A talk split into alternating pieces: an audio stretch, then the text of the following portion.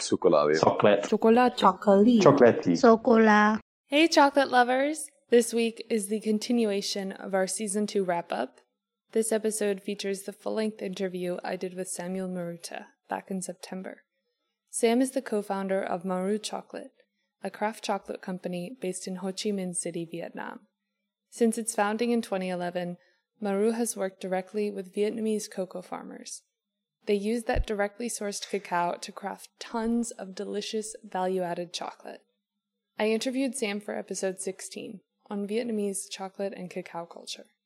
In the interview, we dig into the mindset at Marou, Vietnamese agriculture, and how quickly the country is changing. Enjoy!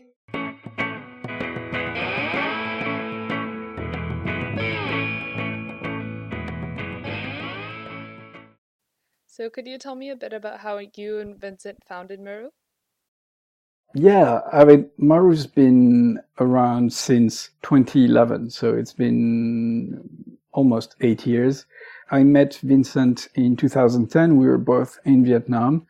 And at the time, we, we both came up with the idea um, separately to do something with cacao in Vietnam. And then when we realized that we both share this interest in, in cacao in Vietnam, we decided to join forces and uh, and started the company that bears our names because uh, Marou is half of it is my family name Maruta and half of it is Vincent's name Mo. So we stuck them together and and started a, a company uh, making chocolate in Vietnam with cacao from Vietnam. And what's your current role at Marou, and how has it changed over the years as the company has grown? Well, when we started, not only we didn't know what we were doing, we, we had no experience making chocolate, but you know, we, we had to do everything ourselves. That, that you know, from from the chocolate making to the business sides to you know, trying to find farmers buying cacao, you know, all the hundreds of things that you, need to do to uh, to get a bean to bar chocolate company in a country of origin where there was no template for that. So, so we did pretty much everything ourselves. The first batch of chocolate we made in, in the kitchen of my house. Uh, you know, and then we had to find a place to create a chocolate factory, hire people, teach ourselves how to make chocolate, teach other people how to make chocolate you know, from from the technical sides of it, the roasting, uh, tempering, all all these technical things that you know uh, make you a chocolate maker. Now, eight years later, we're uh, we've got a company with fairly technical sides to it. The the, the chocolate factory.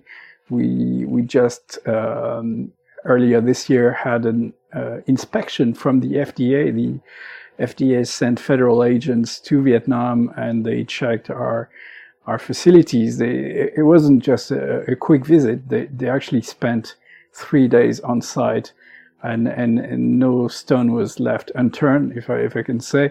You know, they, they, they looked at absolutely everything and, and we passed. So it shows that, you know, we've come a long way from making chocolate in, in my kitchen.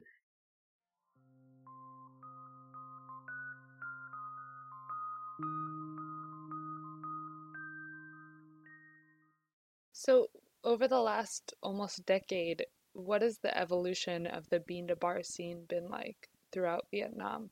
When when did you guys expand up to Hanoi? Uh, Hanoi, we opened at the end of uh, 2017, so September 2017. Uh, we opened our first shop in May 2016 in Ho Chi Minh City. Um, w- when we started in 2011, I, th- there was virtually nothing you could call bean to bar chocolate making in Vietnam. So uh, in that sense, we were real trailblazers. Uh, now I've almost lost count of the, the number of you know chocolate makers that have been setting up shop, and the the process of their uh, setting up seems to be accelerating all the time. There's new makers coming up all the time. I'm, I'm not sure how sustainable that movement is because what's happened is that even though there's a lot more people making chocolate, there's unfortunately not a lot more people producing cacao in Vietnam. And we're seeing a, a lot of tension on the cacao side, on the production of cacao in Vietnam. Uh, it, it, was a marginal um, agricultural activity 10 years ago. Uh, it's become even more marginal today. So, would you say that that's been the biggest issue this year with continuing to run and expand the company is the sourcing side? Yeah. The sourcing side definitely, definitely is is a big, big, uh, for lack of a better word, headache. Where we have long-term solutions, or at least we have long-term projects to try and find solutions. But in the short term, you know, there's only so much cacao being produced in Vietnam. Out of this small quantity of cacao being produced, there's only so much cacao that we accept as being of the quality grade that we need to make our chocolate. And we're, you know, basically we're, we're finding the limits of, uh, of what there is today. So, what do you know about the history of cacao and chocolate in Vietnam? We've done actually when uh, back in the days when we had uh, a less frantic activity. I, I, spent a bit of time researching whatever history of cacao and chocolate I could find in Vietnam.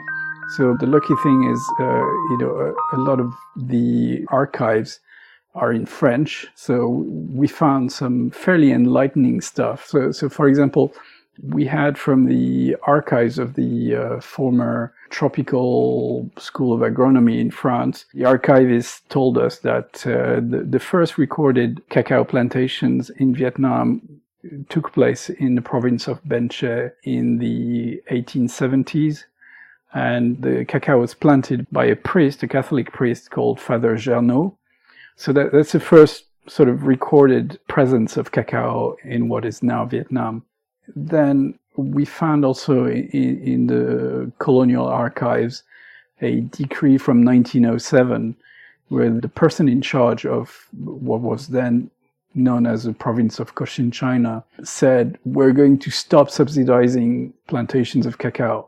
It's, it's very short, but at least it shows that at some point before 1907, uh, somebody thought that it was worth subsidizing the plantation of cacao. So, so there was some sort of effort to plant cacao in southern Vietnam in the very early 20th century. But then the one sort of written extract that we found said basically a decision to stop subsidizing the plantation of cacao because it was deemed to be a failure at the time. And then poring over records of shipments in and out of Indochina. Sort of statistical records show that there was very, very minute quantities of cacao being exported out of Indochina in the 1920s and 1930s. But uh, the, the quantities are, are truly ridiculous. We're talking maybe a few hundred kilos or a few tons per year. So nothing of any significance. Then jumping from the colonial written records to more of an oral history, when we talk to some of the older farmers in the Mekong Delta, some of them tell us that, uh, and we're talking about people who would have been children in, in the 1960s d- during the Vietnam War. Those farmers uh, tell us that there was a bit of cacao before, that there were some sort of efforts being made uh, during the American phase of the Vietnam War to plant cacao, but it was a very chaotic time, of course. So the plantation of cacao was never something that took on a large scale. After 1975, when the war ended, then there was a, there was a new phase where, basically, with with the help of Russian and Cuban advisors, the communist government tried to reintroduce cacao in Vietnam, and plantations were made at that time. Actually, a, a few years ago, Vincent and I went to Cuba and we met uh, some agronomist in Cuba who was in his 80s and and remembered training people that had been sent from Hanoi to uh, Santiago de Cuba or to Baracoa to learn about the, the plantation of cacao. But that was another false start because by the time those plantations uh, were implemented, you had the fall of the Berlin Wall, uh, and Vietnam, still being under embargo, did not have any outlets for its cacao. So all those uh, sort of Soviet era plantations were uh, were destroyed. The trees were ripped off and replaced by stuff that could be used within Vietnam. When we started uh, making chocolate 10 years ago, what we found, the small cacao infrastructure we found in Vietnam, was the product essentially of, uh, of an initiative by US companies Mars and Cargill, uh, with the help of USAID in the very early 2000s to uh, relaunch cacao in Vietnam.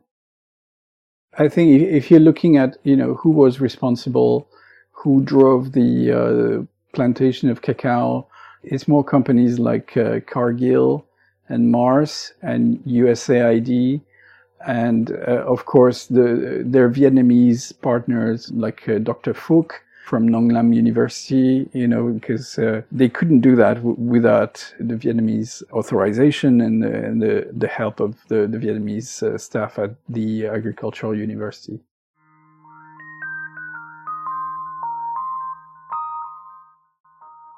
What do you think has had big impact upon shaping how Vietnam has approached chocolate culture? Because there's no tradition of consuming chocolate. You know, if, if you read about like 50 years ago, things like butter came in tins like sardines. You know, you, you would open a, tin of butter that had been shipped from halfway around the world. So the, the, there was really no milk, no butter, no dairy in Vietnam until fairly recently and what little there was came in tins. So yeah, it, things like chocolate and dairy, they're kind of alien to the traditional Vietnamese uh, culinary culture. Even 10 years ago, when, when we started Marou, we, we thought, well, it's going to be mostly an export business because who eats chocolate here? Expats, but there, there aren't so many of them. And, but, you know, things are changing very quickly and Vietnam is a, is a country where habits are changing very fast. If you're asking who's responsible for that, I think that thing of saying, well, you know, Vietnam has cacao. You can eat chocolate that's made in Vietnam with cacao from Vietnam. You know, for putting that on the map, we've been instrumental. It's not completely obvious. I mean, I, am I've got people calling me from uh, major producing countries like Ghana, uh, recently asking me, "Hey, that's very interesting. You're you're making chocolate in the country where you find the cacao," and telling me, "We're in Ghana. We're the second producer of cacao in the world. We don't really have a culture of making." high quality chocolate in our country. So that experience is not, even though it may seem obvious to us, is not something that you have to take for granted. Yeah. And I think especially the element of being a foreign product that's imported rather than something that people can make there. Like chocolate is a thing that's brought in, it's not a thing that's mm-hmm. made there. And if it's made there, it must be low quality. Yeah. yeah I mean, one thing, one way I like to look at things is, for example, you know, uh, I, I, I like Vietnamese fish sauce. I don't know if you like Vietnamese fish sauce, but I don't have the faintest idea how to make fish sauce.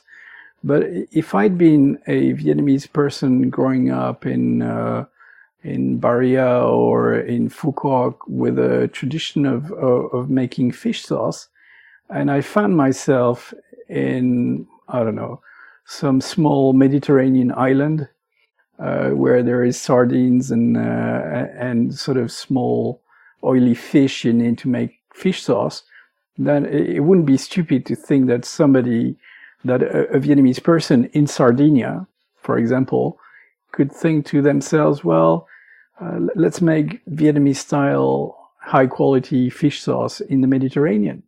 And for me, you know, when people say, "Oh, how did you come up with the idea of of making chocolate in Vietnam?" It's just like I, I grew up with chocolate, or Vincent and I, we grew up with chocolate we had a taste for it, we had an appreciation for it. We learned how to make it, and then the raw material was there. So, you know, it was just a case of let's do it. Yeah, no, that, I mean, it makes perfect sense. But if you grew up in a different part of Vietnam and you grew up just eating fish sauce, you may it may not even occur to you that it's possible to make it. Yeah, yeah. Well, and then I often think that people are sometimes held back by the idea that they can't do it or they don't know how to do it. And, and if you have the curiosity, if you have the, you know, if you're really interested, I haven't tried making fish sauce, but uh, I'm sure if you gave me an assignment of, you know, trying to make fish, fish sauce within six months and gave me some resources to do it, I, I don't see why it shouldn't be possible to do it. Yeah, I mean, it's a good mindset. And i'm sure it's one that you've had to have to approach eight years ago. Like, oh, why not? Let's try it. Absolutely, I, I, think uh, sort of imagination failure, or uh, um, you know, or people being too shy and thinking, "Oh no, I can't do it." You know, that's what holds back people very often. And even in a place like France, when Vincent and I got started on chocolate, people were saying to us, "But you don't know what you're doing. You've never made chocolate." You know, you don't come from a chocolate making family. You don't have what legitimacy do you have to be making chocolate? And we're like, well, none really, but you know, we, we've tried making it and uh, the result wasn't bad and it's getting better. So just because nobody's told you you could doesn't mean you can't. Yeah, it seems like in Europe there's still sort of a legacy of you have to have an internship or an apprenticeship before you can do something with much history, like making chocolate or welding. Yeah, there's almost that uh, medieval guild uh, mindset uh, still prevalent in uh, in a lot of the traditional trades. And I have enormous respect for uh, you know traditional makers and and people who come from you know who approach things like chocolate with a uh, with a lot of you know family or not even family but with the tradition, things that have been passed down. You know, you, you talk to people and, and, and things like candied fruits seem simple, but are extremely, extremely technical. You know, you, you, talk to people who've been candying fruits for generations and making really good stuff, and you, you get a, a, newfound respect for the amount of time that people have spent over the last 150 years, you know, perfecting the art of candying fruits, you know, and it's the same thing with chocolate. It's cool. We're bean to bar. We're disrupting things, and and really, I, I I don't know. Maybe one day we'll find out who first came up with the idea of using an Indian wet grinder to grind cacao beans into chocolate. But that, that was truly genius because whoever came up with that, uh, that, that, that completely unleashed a whole new world of possibilities for chocolate making on a on a small scale.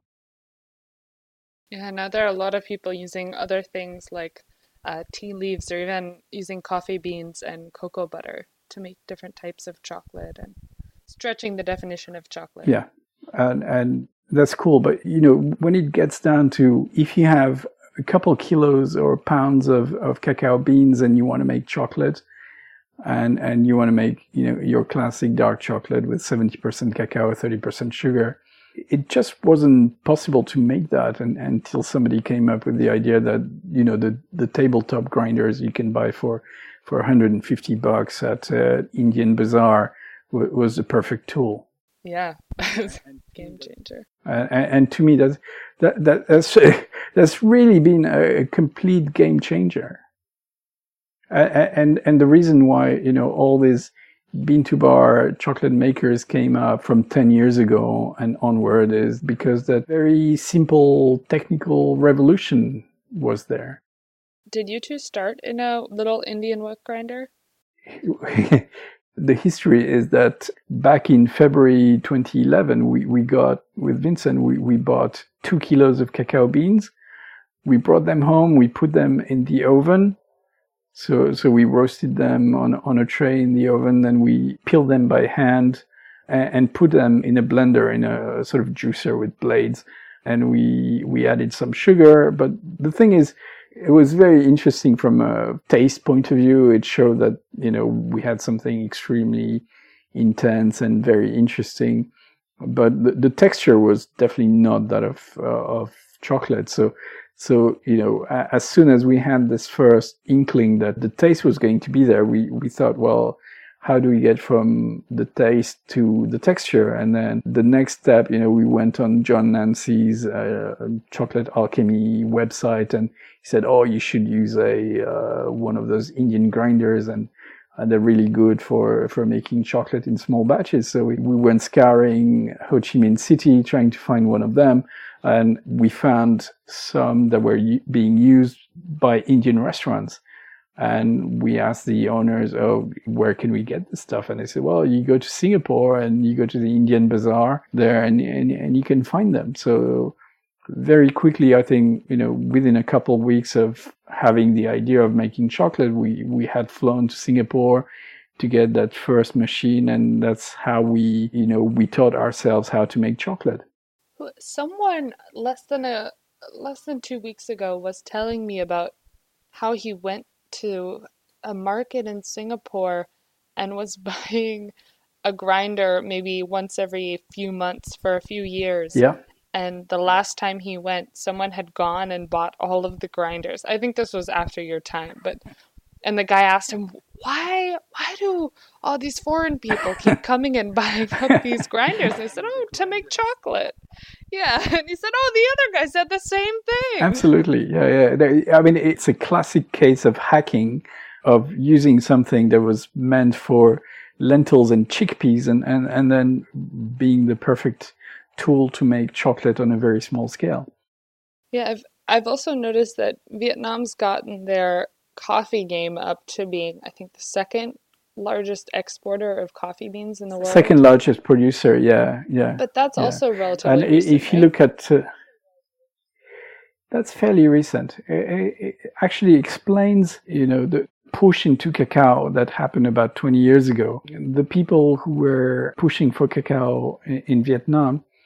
Uh, what they were trying to do was to diversify on a global scale the, sources of cacao. You know, most of it comes from Western Africa.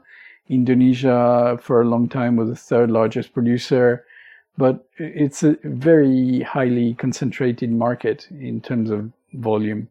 So, you know, people, uh, the, big trading companies like Cargill, they thought, oh, wouldn't be great if Vietnam became, like it has for coffee, a major producer adding some diversity to the source of cacao worldwide.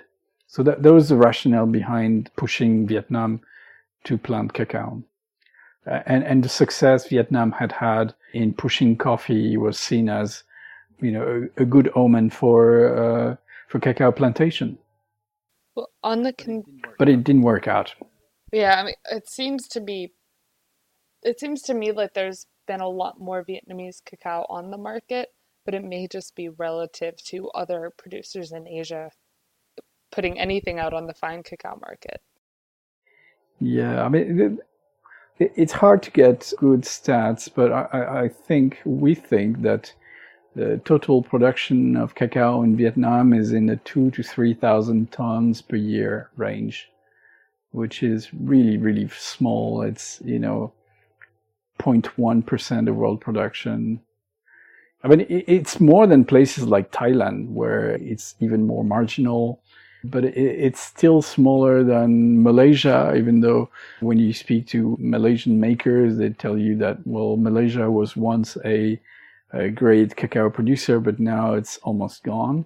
So the, the production in Vietnam, you know, objectively, it's a very small production. Do you think that the coffee culture in Vietnam has affected the consumer side at all? Uh, it, there's different traditions. Uh, if you compare the north and the south, there's a lot more coffee being drunk in the south of Vietnam. And if you're looking at the sort of high-end quality coffee, then all the production and a lot of the transformation is based around Dalat. So it's a very local market. Because, because Vietnam is such a large producer of coffee, it's also a very large industry with very big players. You have like uh, multinational companies like ECOM, who are big trading companies. They, they provide coffee for the likes of Starbucks and Nestle and, you know, so, so they, these are people with very large infrastructure. They, they buy a lot of coffee there's a lot of coffee being produced. If you look at the environmental impact, all this growth in the, in the coffee production that happened from the 1980s onwards was on the back of massive deforestation in the in the south of Vietnam, in the southern highlands, you know, places like Dak Lak or Lam Dong, especially the, the sort of highlands that are fairly flat around Bao Loc. These are places that at some point would have been covered with primary forest. And by the 1990s, all that forest cover was gone to make way for a lot of coffee plantation. Yeah, a lot of people in the south were mentioning rubber trees. And rubber trees too. Rubber trees are probably the most awful of the uh, sort of, well, they, I, I guess palm trees for palm oil are even worse. But you know, they're, they're up there with palm oil in terms of environmental damage. Just rows after rows of those, you know, trees and nothing grows in between, and uh, and the trees themselves are scarred with the with the sap coming out and being, you know, turned into rubber. It's it's it's pretty sad. It was insane to see how how absolutely massive the plantations were as I was going through Baria to to Vung. Yeah, yeah. So, how have how have the six regions? Marou works with six cacao regions right now, right? Yeah. Well, yes, actually seven. Oh, really? Well, the, the, the yeah, the, the, there's one uh, Dak that we we don't we haven't made a specific chocolate with it, but we use cacao beans from from there too. Okay. Well, how have the seven regions developed over the past eight years? Have did you start with the seven regions? No, I mean in the beginning there were four, and then you know we we added more to the collection. They're very very uneven. The fact that we, we can put six bars next to each other and they all come from different regions, and you, you could assume that they're equal, that they're absolutely not equal. So, so you've got uh, places like Bến Tre or Dak Lak that have fairly large output, and then some that have very, very small output and sometimes declining fast. Uh, Dong Nai, for example, is very small. Um, Baria is quite small. Uh, no, so I mean, the regions were never equal to begin with and uh, and they're evolving in different ways too. It's mostly about you know the the local economy and what the local farmers see as the most profitable crops and what their neighbors are doing and how well their neighbors are doing and stuff like that.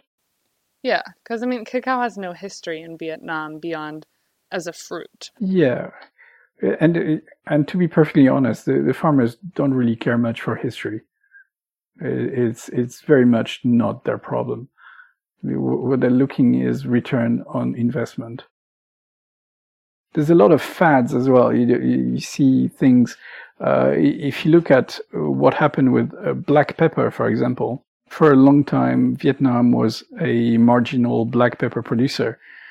And then about 10 years ago, some farmers realized that they could sell their pepper for over $10 per kilo and then they realized that they could, with the right mix of chemical insurance, uh, get incredible yields of up to three tons per year. So if you multiply three tons by ten dollars, you've got a thirty thousand uh, dollars worth of black pepper for every hectare you plant with black pepper. And those people became extremely rich by Vietnamese farming standards. And, and what happened is that everybody started planting pepper and in places like Dak Lak, you know, you saw all these pepper farms coming up. And so just driven by Vietnamese farmers, world prices for black pepper went from $12 per kilo to down to, I think last time I checked was $3. So it was divided by four. And places that had had large production of uh, black pepper like India for for decades were absolutely devastated by the uh, lack of a better word greed and uh, enterprising spirit of, of Vietnamese farmers. That's devastation.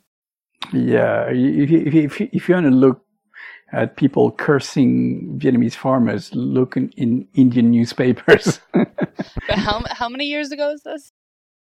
Like really recently? Oh, it's fairly recent. It's it, yeah, it's something that's happened in the past ten years. And and now, for example, when I speak about fads, you know, everybody's talking about durian in Vietnam. Of course, the Vietnamese have always had durian, although well, not always. It's come from Malaysia. But you know, first time I came to Vietnam more than 20 years ago, durian was being grown and, and consumed in Vietnam, and it was it was a delicacy. Uh, you know, even though it smells extremely strong, but you know, people uh, the the Vietnamese liked it, and it was a. It's always been a, a delicate and expensive fruit, but the the demand for it was limited. And then what's happened is that in the past few years, the Chinese market has become um, a major outlet for durian, and, and so uh, people have been planting durian and selling a, a, lot of the spiky fruits to, to China. And, uh, and then a lot of people are saying, oh, well, you know, if I plant durian instead of cacao, I'll be making a lot more money. Same with pomelo. It's, you know, it's like, you know, they, they will look at whatever, the farmers will look at whatever their, their neighbors are doing and they will happily change crops and go for whatever pays the most when you say where would you say that Vietnam falls in terms of cacao production and chocolate production consumption in terms of the rest of Asia? In terms of consumption, it's hard to say. Uh, you can basically uh, split Asia between the countries where cacao can be grown or is being grown, and then you have two countries that stand out. It's Indonesia and Malaysia, where there is a long history of producing cacao and then each of these countries is slightly different. I think there's extremely interesting things happening in Malaysia with sort of old plantations being rediscovered and uh, and, and things happening in uh, in the central highlands of uh, the Malay Peninsula where you have local you know ethnic minorities that have sort of uh, old plantations in, in, the forests and I think there's a lot of really interesting things coming out of there then you have Indonesia, where every report that I read shows a steady decline in the production of cacao. It's a long-term trend. It's it's been steadily declining for uh, 20 years, I think. And there you can see the competition from crops like palm oil, which, unlike cacao, can be completely industrialized. So you can you can manage massive plantations with very little labor and and it's uh, of course it's it's a horrible horrible crop. Uh, but in terms of yield uh, the largest Indonesian groups that are involved in you know burning forests and and replacing them with uh, palm oil plantations those are groups that you know are worth billions of dollars. They're absolutely massive and doing all, all the worst things you can think in terms of environmental damage.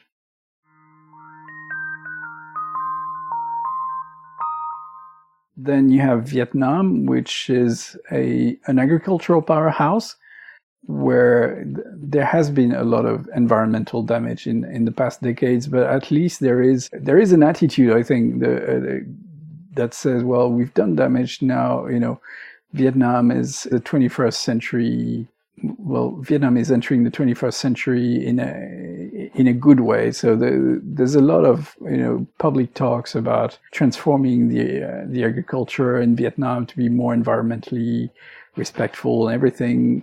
Uh, I, I, think Thailand is the same thing, although uh, as I said before, the the production of cacao in Thailand is very very marginal. And what we see coming up in Thailand is people who are interestingly coming from the new trend of bean to bar chocolate and people who are investing in chocolate factories and thinking, oh, we could grow cacao here in Chiang Mai or Chiang Rai or wherever, and and they're going from the chocolate business to actually initiatives to plant cacao. And I think those will start being visible, more visible in, in coming years. I agree, especially in Southeast Asia, where the cost of of investing in such a thing is much lower than it would be in maybe Mexico or I'm I'm not sure about that. You see, I mean, one of the things that we see in Vietnam, and I'm I, I don't know, I, I couldn't tell you if it's the case in Thailand or in Cambodia or in Indonesia, but land in Vietnam is extremely expensive. Agricultural land, because uh, I mean, there's a sort of perfect storm of demographics and uh, and the fact that all, all the agricultural land was pretty much evenly divided between uh, farming families in uh, back in the 1980s. And so you've got people who have very small farms, uh, and and you've got a generation of people who became farmers, uh, you know, 30 years ago, and and it's their sort of retirement fund. So they will sell land, but they they will sell it at a very high price.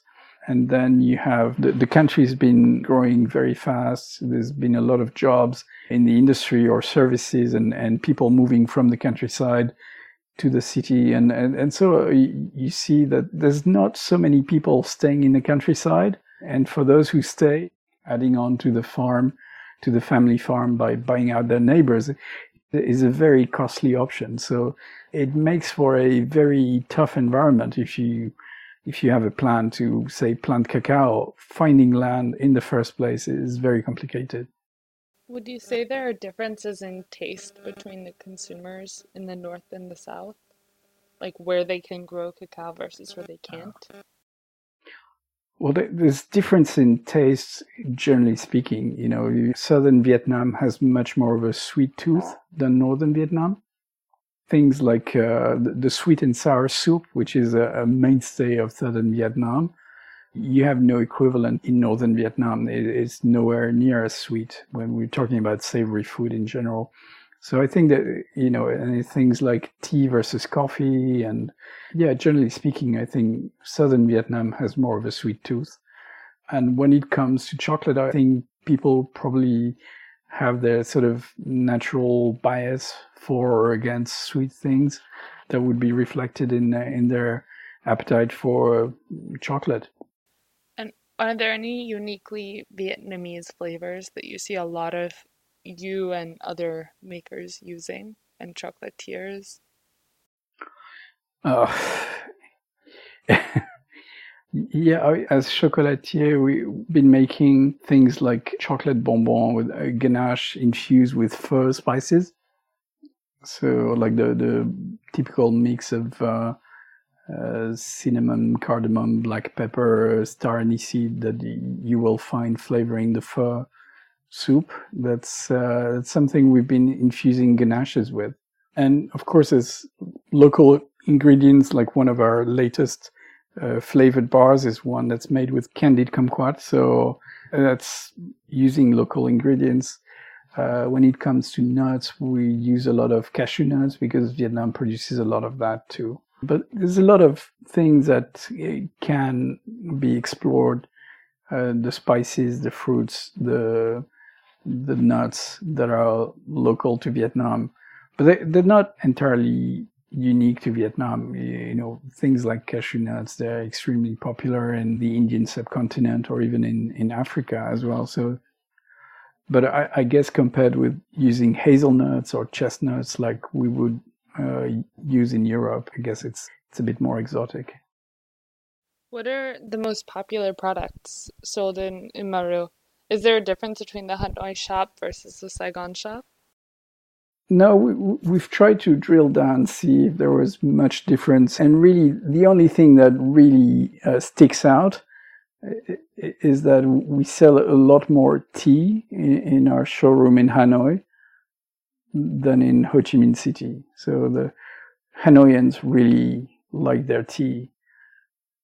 That's really the one thing that, that sticks out. For the rest, it's very hard to say there's there's much difference in uh, in terms of the the product mix being sold.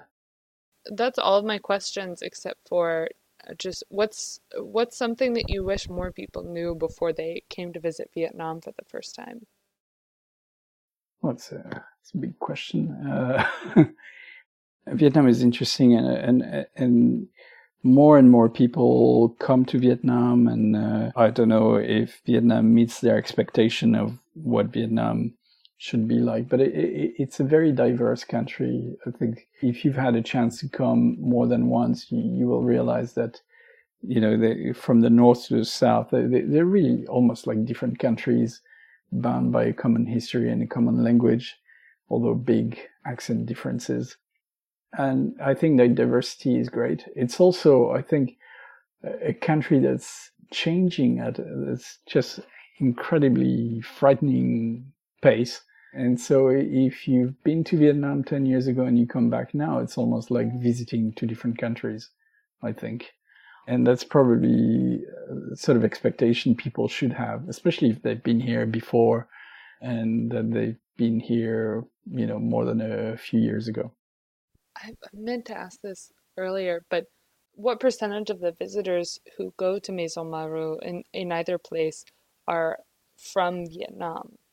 Because we saw a lot of foreigners when we were visiting.